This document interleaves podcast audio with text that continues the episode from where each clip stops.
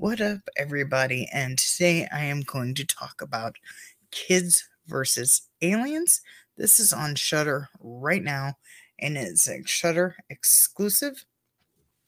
It came out in 2022, and it is directed by Jason Eisener, who also directed Hobo with the Shotgun, Turbo Kid, and VHS 2. I don't know. I just seen VHS 2. I didn't really look into if it was the whole thing or just a segment.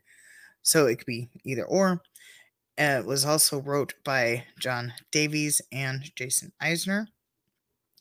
It is based on a short titled Slumber Party Alien Abduction from the found footage horror anthology sequel VHS 2. And the synopsis is an all time rager of a teen house party turns to terror when kids attack, forcing two worrying siblings to band together to survive the night. This has a 5.5 out of 10 on IMDb, and the sister is named Sam.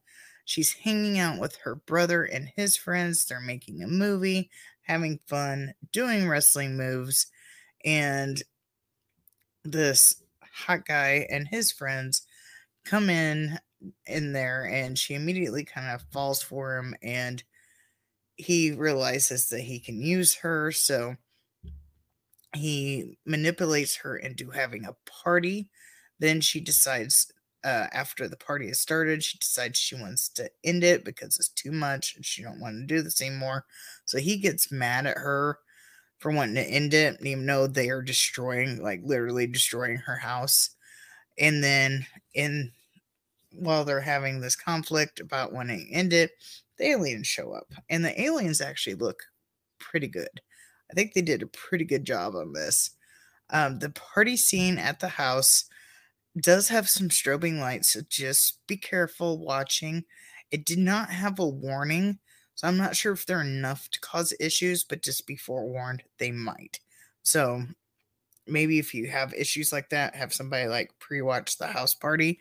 If I remember, the house party is like the only strobing lights in this because I didn't make note of anything else besides the house party. And I usually try to remember that and make note of that.